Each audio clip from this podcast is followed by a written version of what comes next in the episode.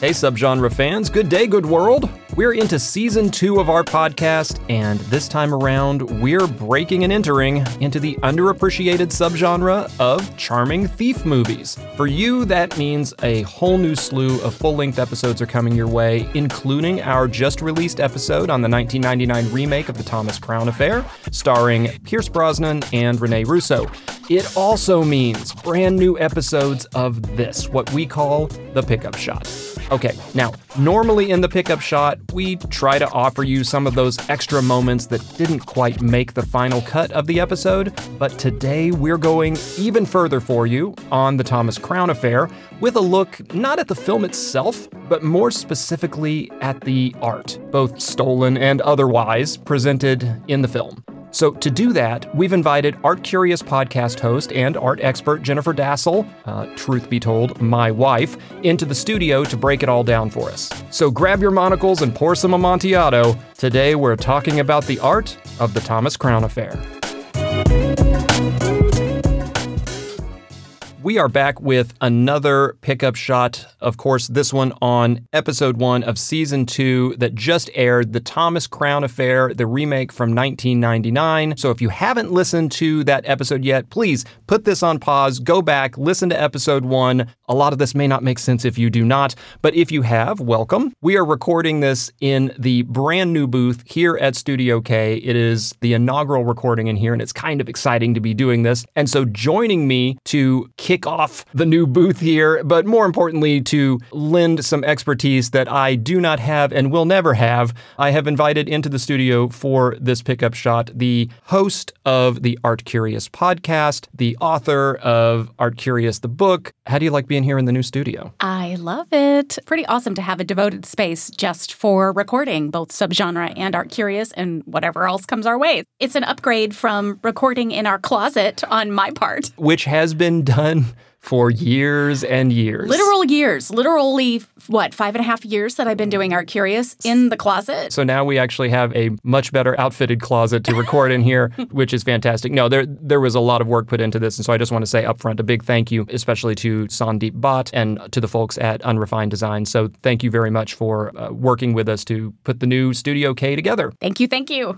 So, that being said, I have invited you here into the studio to expand on uh, what was talked about in episode one of season two on the 1999 remake of The Thomas Crown Affair with Pierce Brosnan, with Rene Russo, with our guest host, Charlotte Moore Lambert. You are not Charlotte Moore Lambert. You are Jennifer Dasal, and you are an art person. I wanted you in here partially just because I like having you around, and partially because this is a movie about art in large part. You know, it's a movie about thievery and other things too, but it's a movie about art. And so it's nice to have someone who has the multi hyphenate of art historian, art curator, art podcast producer, art author, art tour lecturer, right? That's going to help us, I think, in this discussion. So You let's, know. let's put that to use, huh? I have to say that when you first invited me to be part of season two of Subgenre, that I really, really, really struggled because you presented me the theme of the charming gentleman thief, and you said, "Here's the movies we're going to look at. Which one would you like to be a part of, if at all?" And I really struggled because there is a movie that I ultimately decided I wanted to be a part of that's coming up later in this season. Coming No soon, no spoilers, right? but I felt compelled to be the person who comes and speaks about this one.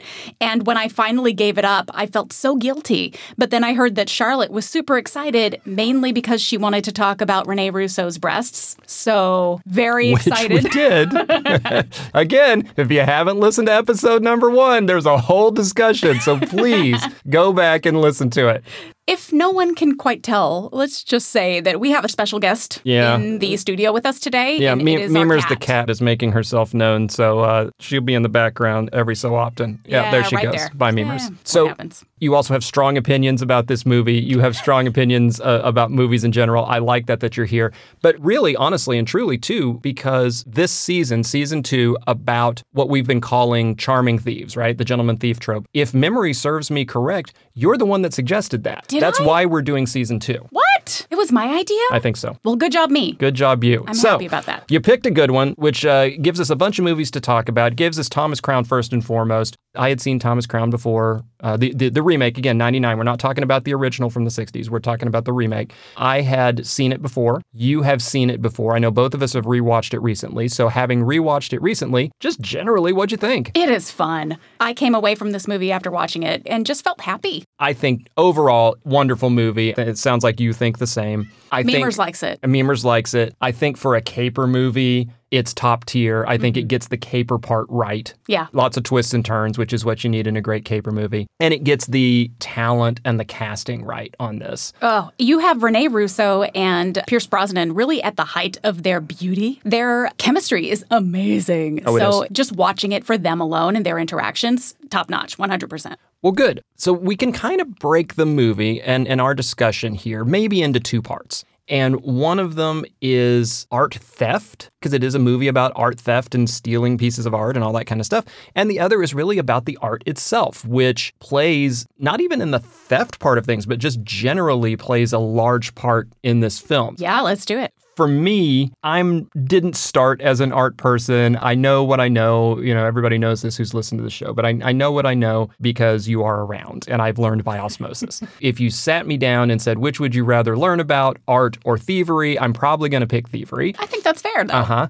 And so art thievery, it just feels more exciting than, let's say, bank robberies or, or carjacking or anything. There's just mm-hmm. something kind of interesting about it. And coming from the art world, just generally stealing paintings, let's say, stealing sculptures from art museums really happens, right? It definitely does. It doesn't happen often, but also at the same time, in the last few years, you've really seen, strangely enough, a kind of uptick, especially at the beginning of the pandemic. There was an increase while we were all stuck at home in art theft because you were having all these museums and galleries that were, for the most part, shuttered and maybe on just a very limited security staff, if at all. So, yeah, I mean, it does happen. When it happens, it tends to be major news because it is kind of a big deal. People were stealing more during the pandemic. Yes, believe it or not. Huh. Because A, you didn't have throngs of people inside the Louvre, for example, but because you don't have a lot of people around, therefore you didn't need as much security staff around, that all of a sudden leaves an opening potentially for people to come in and uh, perform the bad things. Interesting. Yeah. I'm glad we're talking about art theft too, because I know with your show, Art Curious, which if you have not listened to Art Curious, the podcast, please, please, please shut this show off now. Go listen to that show. It is hosted by Jennifer. It is produced by Jennifer. It is an amazing show about art history and all kind of the murder and mayhem and things in the back, which, by the way, also produced by Kaboonki. You cover thievery in a few different episodes, I think, over the 10 seasons that you have now done. And I think even starting with episode one, the Mona Lisa, right? Oh, yeah. So the story of the 1911, or was it 1913? 1911 theft of the Mona Lisa was actually what got me started doing Art Curious in the first place. So I love stories of art theft. And I know that it sort of feels weird as an art historian or a curator to admit that. But come on, the stories are just fun, mainly because I think they were first imprinted on my mind with movies exactly like this one. And I think part of the reason we're drawn to that is because it gives us this look behind the curtain at the art world, which a lot of people don't necessarily get to enjoy. You know, we see something on the wall at the museum and then we walk away, but being able to think about somebody actually holding a canvas and taking it out of the room, that's exciting. It changes the dynamic of how we experience art. And I'm going to add one other thing to the end of that that just occurred to me while we were talking, which is the places where this art, whether it's owned by a rich person or whether it is my tax dollars or whether it is donated and it, you know, didn't cost anybody a thing, the places typically where the best of this art is displayed oftentimes resemble mansions, resemble Yeah, uh, temples. castles, temples, places where you would expect, you know, the dollars to be flowing, places that are other Yes. than where I would spend my day. And so I think that that also potentially plays into why it's so fun to watch art theft like this, why it feels like it isn't a crime against others, why why why why? Because this movie is supposedly taking place at the Met. Well, actually, Supposedly. that, that supposedly was in there. when you're looking at the exterior shots of the museum, it is most definitely the Metropolitan Museum of Art, mm-hmm. 100%. And even the crate that comes in at the very beginning that has the literal Trojan horse that the Eastern European thieves break out of and create that whole diversion. It says shipping to the Metropolitan Museum of Art. The guards have an arm patch, especially the guards who were down in that basement doing the unpacking, mm-hmm. have shirts that say Metropolitan Museum of Art. But at no point in the script do they say the words the Met or name the museum at all. You only hear the characters calling it the museum. I, yes, the well actually is because I want to say, like, that work of art is not at the Met and blah, blah, blah. And I want to be that person. Sorry.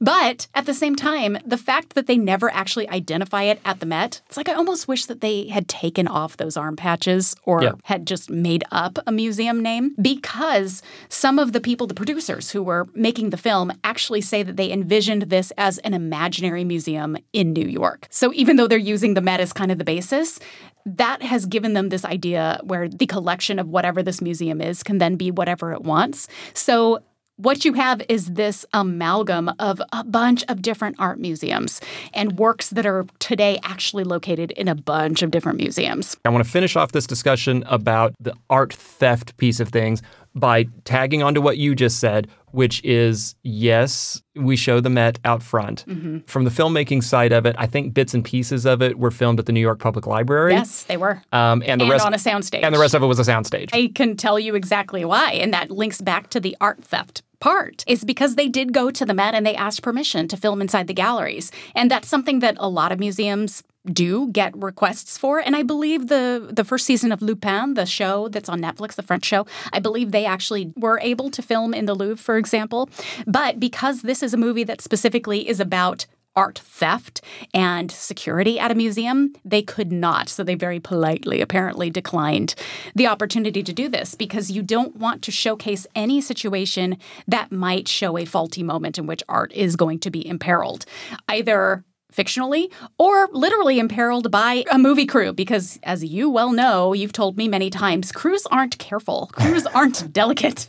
You don't want to have a crew just barging into your art museum and your galleries because these are hugely expensive works of art that can be just damaged beyond belief by you know a rig coming down someone's elbow punching through a painting as we know happens quite often too often for my likes Okay, I'm going to speed us up a little bit just because I know we've got a lot to get to, but I'm going to kind of do a little lightning round at you to finish off this topic, and you can kind of hit me with a yes or no or, or maybe so. When a painting is stolen, art recovery, the thing about the edges of the painting and being able to ID a particular painting like a fingerprint by its edges, which get hidden behind the frame. Real, not real? 100% real. Huh. Because there's not only that, it's just it's the way that the surface of the painting was handled. So it's something that I talk a lot about in reference to the Mona Lisa and the theft is when you have a work of art that's oil paint, especially something that's 500, 600 years old, after a while things like the varnish that might be on top of it, the nature of the paint itself, any other conservation acts or restorations that have occurred, all of those leave traces. And ideally when you have a work of art that comes into a museum collection, you are going to hopefully have a team of people, curators, educators, conservators, if you have them on site, who will be looking at every inch and documenting every inch of a work of art, just for posterity's sake, but also for the hopeful non eventuality of something terrible happening to it that you can make sure that you're looking at the right work of art. The cracking of a painting that can act a little bit like fingerprints. So if you have a copy of the Mona Lisa and it doesn't have the right surface cracking, then you know that it's not the right painting because it can be so specific. Craquelure. Craquelure. Am I- Crack-a-lure. Good job. So proud. Look at that. That was question number one. Question number two was in part of the movie, they talk about maybe it was Van Gogh reusing their canvases, painting over Hmm. images that were there, being able to see images under the surface image that's there, Yeah. uh, which the man I think refers to as a ghost. It was Monet. Yeah, 100%. For the most part, a lot of artists, when they're starting out thinking about Monet, thinking about Van Gogh, these were not rich people. These were poor people, for the most part, who were really struggling to make ends meet. And so, if a painting wasn't working, if it wasn't successful, if they weren't happy with the direction they're going with it, you would just start over and repaint. That happens all the time. And there's also partially along the way sometimes with even a larger work of art where you'll see them struggle with ideas, the positioning of an arm, the positioning of a foot. Maybe there's an inclusion of a different character or an animal in a work of art and the artist looks at it and goes, "You know what? I don't like that." It's much less expensive to just start repainting and adding paint on top of it than it is to buy a whole new panel or a whole new canvas. Art supplies not always cheap. If you did that in kind of the way they did in the movie and you painted over with let's say watercolor on the front of it, water flows down the canvas, it, it theoretically do you maintain the image underneath it pristine? I, I don't know if you know the answer to that, but I'm I'm curious. That freaks me out because from a curatorial and an art historical perspective, I want nothing to touch the surface of a canvas. Whether or not an oil painting would actually kind of melt or be destroyed at all with water damage, like in that final scene where the paint water paint mixes and Mm-hmm. melts off. I don't know, man. I still feel like that would be really bad Yeah, for it a seems painting. bad. I don't think that's a good thing. Okay. Sorry. Those are questions that have bugged me, and I'm glad I've got somebody who has at least some background in this to be able to talk about it with me. So let's move on to the part which I'm sure you feel like you know more about. I know even less about the art itself that mm. appears in this movie. Now, normally when you watch, you know, a movie or a TV show, sometimes the pieces of art or the books on the shelf or whatever are made up. They're props, they're fake, they're similar to, but not the same as real things. In this movie, the pieces that are featured in the Impressionist gallery specifically, but potentially in other places, you know, they're not the real things, I would guess, but they are representations of real paintings. And Yes. so I'm assuming that you recognized a few of them that we can talk about. A lot. Okay, so let's start with the big obvious one to me, which is not the painting that is stolen. The one that's the big obvious one to me, the one that seems to have the most impact in the movie, the one that seems to color the story and the characters the most, is a painting by Rene Magritte Yes. called The Son of Man. Yes, I love this painting. I love all Magritte, though. I'm kind of a Magritte nerd. I've got like four books on my bookshelf about him right now. I can vouch for that. Yeah, so I love this painting, but I mean, this painting is really symbolic of Thomas Crown, and that's very obvious because Rene Russo makes that point where she sees an image of the painting, I think, to advertise a Magritte show coming up, and she says, Oh, look, it's you, faceless businessman with a briefcase and a bowler hat. So that connection is made completely obvious. But then it's seen, you see it scattered around the movie, of course, very famously. There's a copy of it, supposedly a copy, that is hanging in his office that then slides up in this incredible Bond link mm-hmm. where he hides the Monet that he's stolen. It's like it pops up as this recurring symbol, which I have to say I super love because it comes up as a recurring symbol, a recurring character almost in Magritte's paintings. So it's almost like the hmm. movie is taking these tropes of Magritte's own work of repetition, of dreams, of psychology, and uh, playing with it. It's actually very smartly done in that way. I read this whole article about Thomas Crown kind of being this masterpiece of surrealism. Hmm. And that is signposting that, hey, this guy sort of fits into that motif. Maybe this movie fits into that motif. There's puzzles within puzzles. There's hmm. things that are representative of things that aren't necessarily one to one matches with them. There, there's just like this whole odd universe existing behind the curtains. Yes, I would have to say I'm kind of curious about the idea of psychology and of Faye Dunaway's character, which I love because Yeah. I know that she was in the original movie, so it's just a wonderful tie.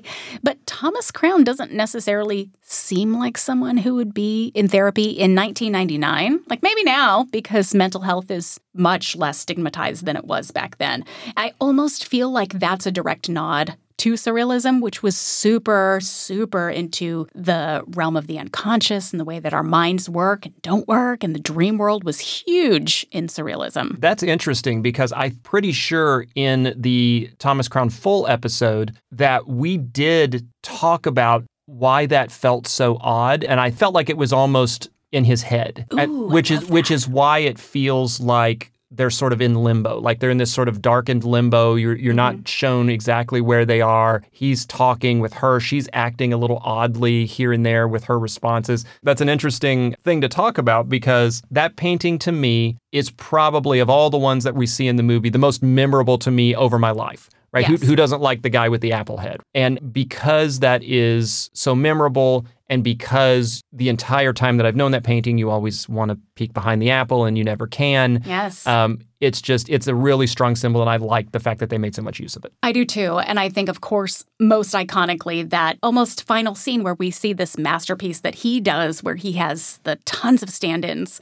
people who are dressed identically to the man who is in that picture, the man in the bowler hat, all running around carrying suitcases so that you can't tell which one has the painting in it. I love that because this idea of copies, of reproductions, of looking at the same kind of symbols and objects over and over and over, Magritte was so into that. He painted apples over and over. He painted men in the bowler hat. This one in particular, Son of Man, is thought potentially to be a self portrait, which is also super interesting. So it becomes a self portrait for Magritte. And then also in the case of this movie, it's a stand in for Thomas Crown himself. It's very cool. Thomas Crown steals a painting that is not by Magritte. He steals one by Claude Monet. And if I've got the name right, is it, you do the pronunciation? San Giorgio Maggiore. San Giorgio Maggiore at twilight. At twilight. Sometimes you'll see it listed as soleil couchant, so at, at sunset, at twilight. what do we know about this painting? Ah, yes.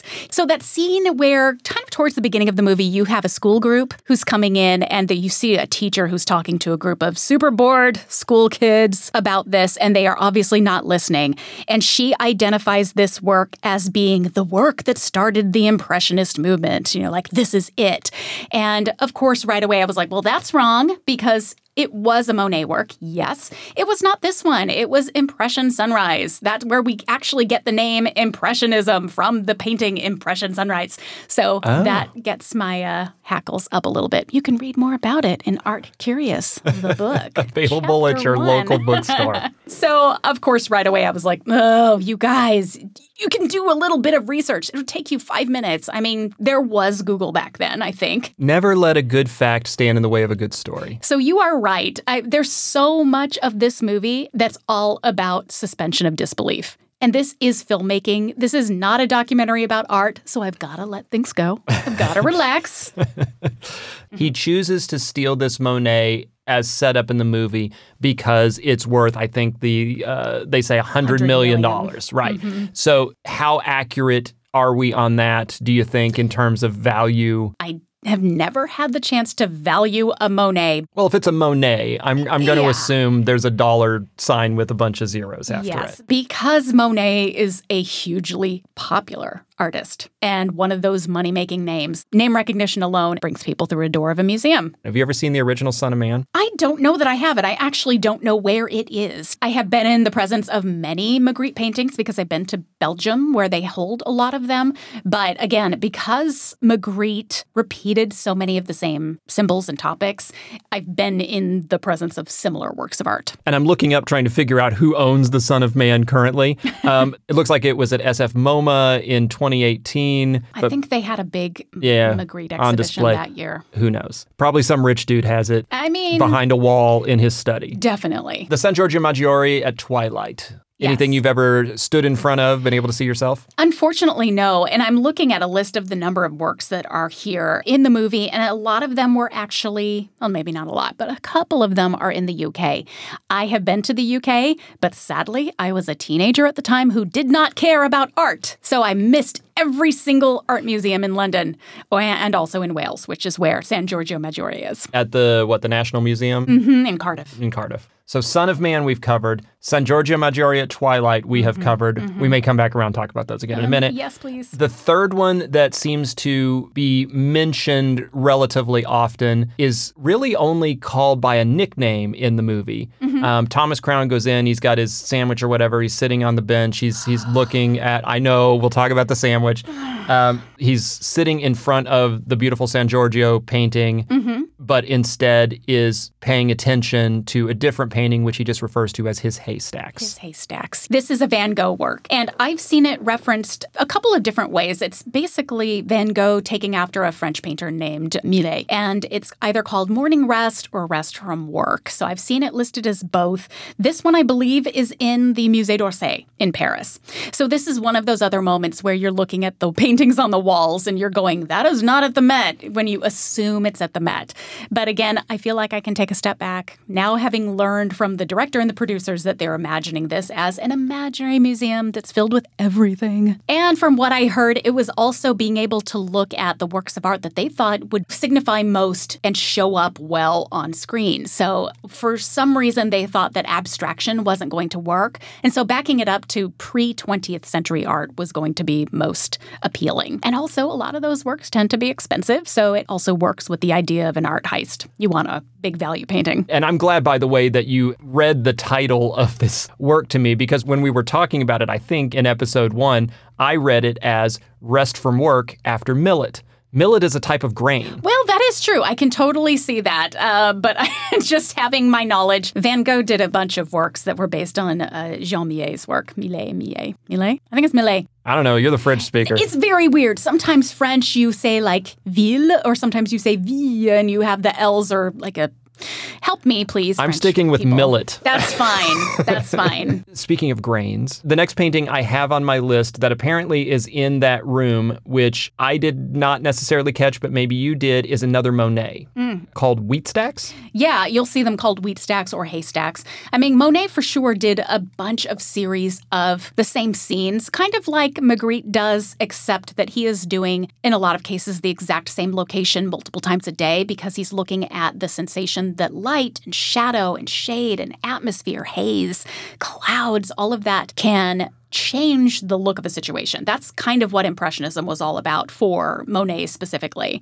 I mean, for sure, when you're looking around those galleries, there's a bunch of different works of art. There's a really famous painting by Jacques Louis David that you see in one scene, a few Degas sculptures. There's Rodin sculptures in that same gallery. I mean, there's a hodgepodge for sure. What's that sculpture in his foyer at his brownstone? Can I say that I hate that sculpture? Oh, it's terrible, but Oh, what is it's it? Awful. It's like an archaic Greek sculpture. I Googled this because I was like, is there anything that looks exactly like it? Because it's a naked woman. She has that smile. That's a very well known thing in Greek sculpture called archaic smile. You also see it sometimes in Etruscan works of art. So that's kind of like ancient Italian, kind of like proto Rome stuff. I've never seen a nude female archaic sculpture like that. I think that was just made as a way to be titillating. And also, it's like bright plaster, white. It's bad.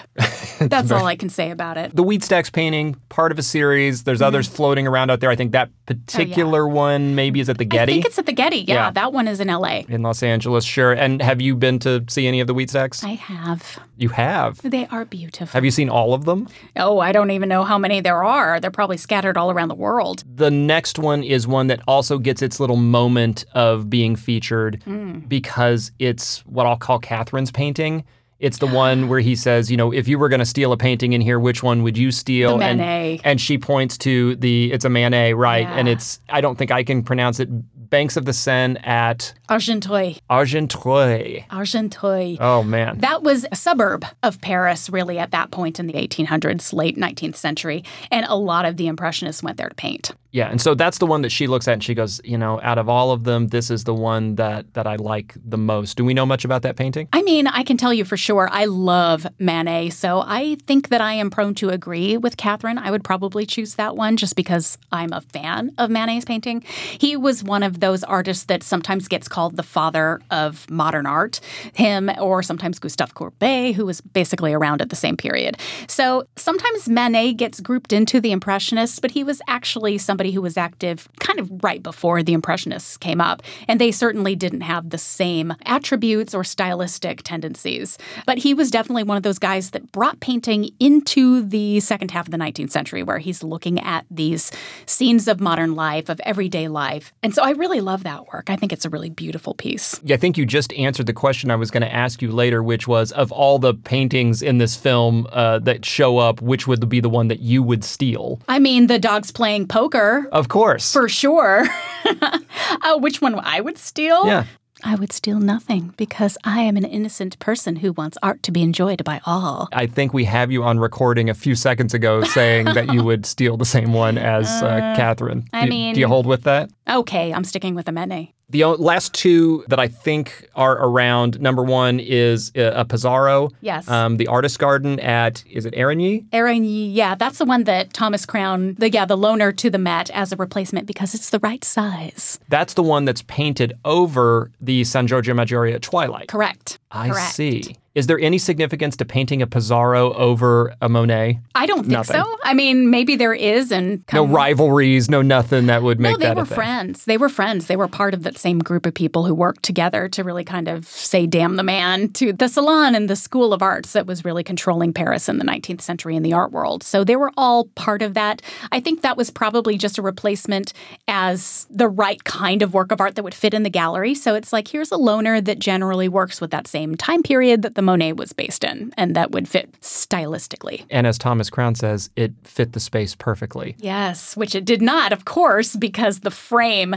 keeps the sprinkler system Right. from covering all the way and Right. allows for the painting to be dramatically washed off at the end, revealing the Monet. Last note on that part. Mm-hmm. Do we have any sense of whether in real life the Pissarro is the same size as the Monet that was stolen? Ooh, I don't know. I mean, we can easily look that up. or if they're but- significantly different size. I have no idea. Maybe that's homework, everybody. Go home and Google and see if those two are the same size. Last one that pops up, you hinted at it earlier dogs playing poker. Uh, not the real dogs playing poker, No. I think, uh, by Coolidge, but something that's very similar. So, is there a dogs playing poker in a museum anywhere? I have to say, I only know of these works. I know them by name, just kind of like how I know, oh gosh, who's the painter of light? Kinkade. Kinkade, like I know Thomas Kinkade. I used to probably say that I would group in Norman Rockwell, but I have come to respect Norman Rockwell so much more. But yeah, uh, this is just like kind of pop art in some ways. Is there a museum anywhere? And if there isn't, someone please, is there a museum where I can go and see dogs playing poker, Velvet Elvis. Velvet Elvis, right? yeah, yeah, yeah. Any of those ones that you kind of see on the side of the road, is there a place where I can go and see those? This is a thing. Somebody make this happen. It feels very Vegas. Do it. Okay, good. I have a much better sense, I think, and hopefully everybody at home has a much better sense of the Impressionist artworks that are in this film. And I'm sure that I'm missing talking about something there. What am I missing? I mean, can we talk about the theft of the Monet at the very beginning? Yeah, okay, let's talk about Okay, so here's the deal. He comes into the gallery, Thomas Crown does. He takes the work of art off the wall, dislodges it from the frame, and then folds it into his briefcase. There is a backing board on there, a way for the canvas to be adhered so it stays stiff. Oh, come on. I can answer this. I know this. It's actually on the DVD commentary. Yeah. I guess there was this larger scene that they were going to have to show the artwork to show that there were knives or blades within the briefcase to show that it would be cut out without damaging the painting, but that that had to be cut. Is that true? if I understand it correctly, there was going to be, or they filmed a scene to where Thomas Crown essentially has a small saw mm-hmm. that saws through the backing, allowing the painting to fold in half without ah. theoretically damaging it. It can kind of just fold over itself. Um, and go into the briefcase. The director, John McTiernan, did not ultimately include that in because he thought that people might react badly to Thomas Crown, you know, seeming to damage a piece of art. And so they just cut around it. And so he's able to take, you know, essentially a square peg and put it in a round hole. And, then reveal it later perfectly intact. That's right. No creases. I mean, ugh, it doesn't matter what you do. If you're going to move that canvas in any way, shape, or form, that canvas is going to crease, it's going to bend, it's going to flake. The paint is going to be damaged. Well, if we think about it though, I mean that's the least worst thing that happens to it, right? Like it gets painted over, it gets it gets sprinkled on, it's just a painful scene. it gets crushed by doors on each side. Yes, but that frame is holding it so still, so Yeah. it's fine. Okay, now that we've gotten some better understanding of art theft, now that we've gotten much better understanding of the paintings that are in this movie, and thank you for that because that's a piece of this show that I am not able to do on my own. So I'm glad we're doing this now. But I can kind of open the floor to you and go, what other nits about the film? Because I had a long episode to go through my nits about this film, both, you know, things I liked, things I thought were done really well, but also things I'm like, ah, come on, guys. You know, is there anything else in this film that stuck out to you and you went, yeah, that's wonderfully memorable, or yeah, that's memorable for the wrong reasons? I mean, can we talk right away about that very first scene where we see Thomas Crown come in to look at his haystacks? Yes. And he is eating in the gallery. The sandwich. Ew, No, no museum. It doesn't matter if it's an imaginary one or the Met. No museum in their right mind is letting you come in and eat in the galleries. Especially this guard that comes in that he's so friendly with. I get that Thomas Crown is a very wealthy man, but no one has enough power to be able to sit there and eat. You're telling me if Bill Gates, who donated half your museum, walks in, wants to sit down and eat a sandwich in front of the painting or paintings that he has given, the Impressionist wing, the Bill Gates Impressionist wing, mm that he can't come in and sit and eat his sandwich, you think? I would not recommend it. And I doubt that any conservator or anyone else would recommend it either. Hopefully they wouldn't. It's not a good idea. Yeah, I agree with that. It's not a good idea. Also, uh, you know, once you start looking into the scene where you have the Eastern European thieves who come in to add the distraction so he can go in and steal the Monet, mm-hmm. it's in a gallery with a skylight. This is bad. this is bad. And I know that museums do have skylights. I have worked in one that has skylights, but you have script rims over it because any sort of window or UV light that can come in through a skylight or into your space will damage a work of art over time. So you don't want that. This is not okay. This is very picky. Thank you for the art conservator viewpoint on that, why you wouldn't ha- want to have a skylight because it's going to ruin your painting. Yeah. I just look at it and go, you got a bajillion dollars worth of painting in there, and you're just putting glass where somebody can look down on it and pull a Mission Impossible and drop down through the glass. To me, that, that's the part that doesn't make sense. well, exactly. That's true.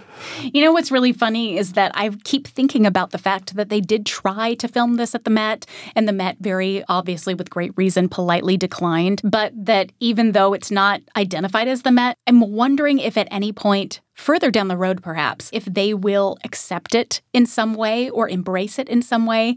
The reason I'm saying this is because just coincidentally, I finished reading from the mixed up files of Mrs. Basil E. Frankweiler with our seven year old, mm-hmm. which also takes place at the Met, but very clearly stated so.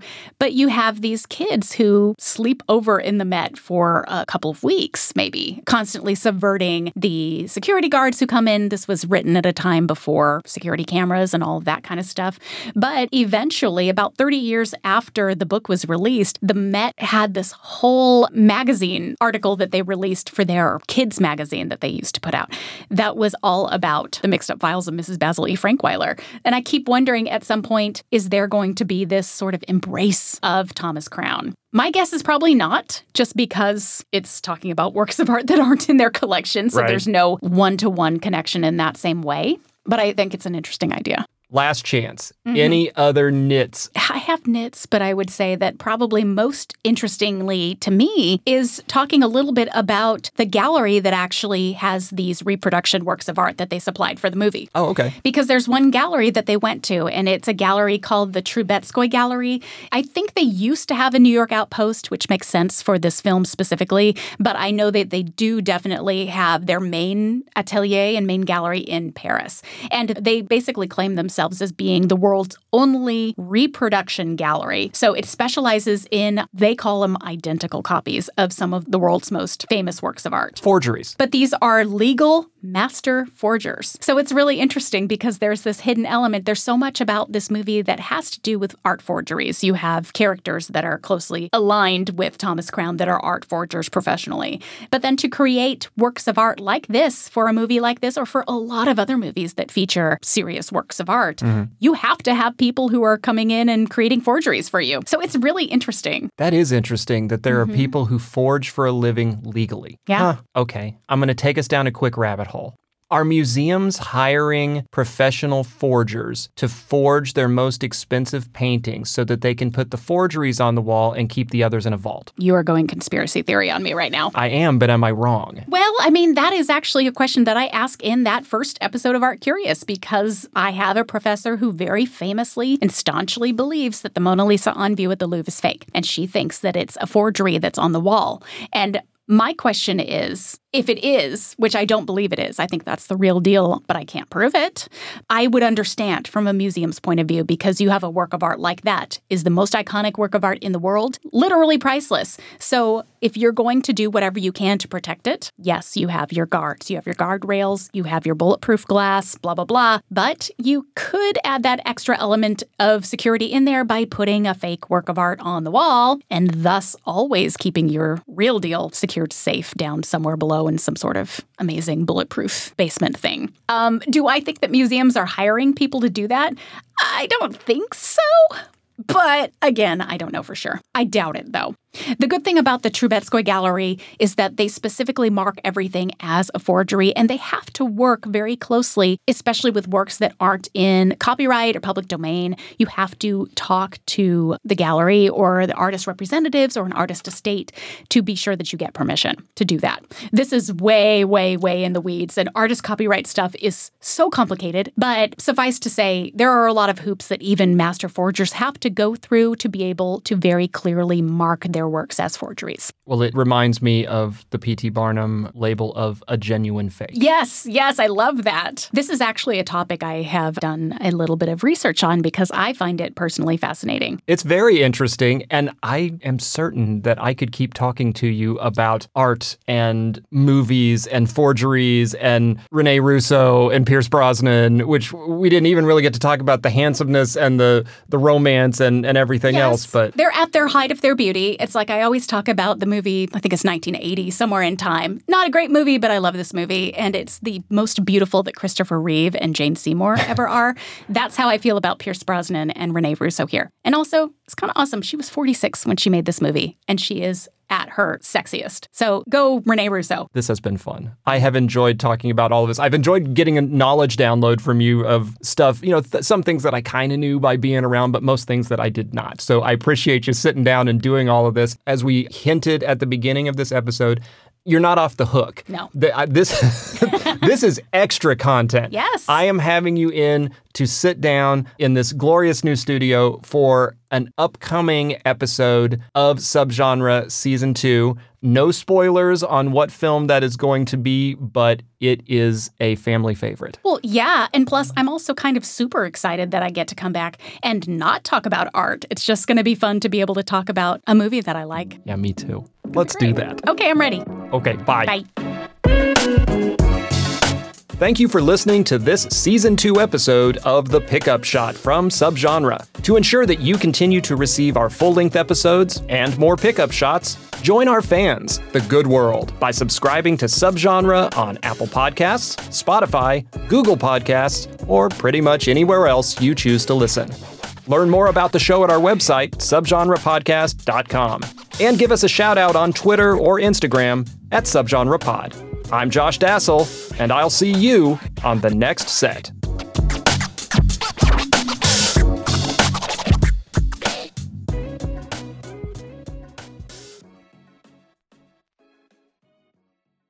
Kaboonki.